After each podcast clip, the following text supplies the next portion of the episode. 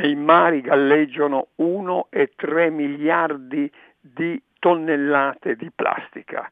Negli oceani si formano a causa delle correnti grandi isole di plastica che sono un pericolo per anche la navigazione e si spera che possano essere aggredite dagli uomini con dei metodi, ci sono i metodi per distruggere la plastica, milioni e milioni di mascherine di plastica buttate nella spazzatura sono finite nei mari e le vediamo galleggiare è un bel disastro. 128 milioni di mascherine sono usate ogni giorno nel mondo e sappiamo dove finiscono. La tecnologia può permettere di eliminare questo trash dell'80%, ma ci vorrebbe un'applicazione di massa decisa di comune accordo fra gli Stati.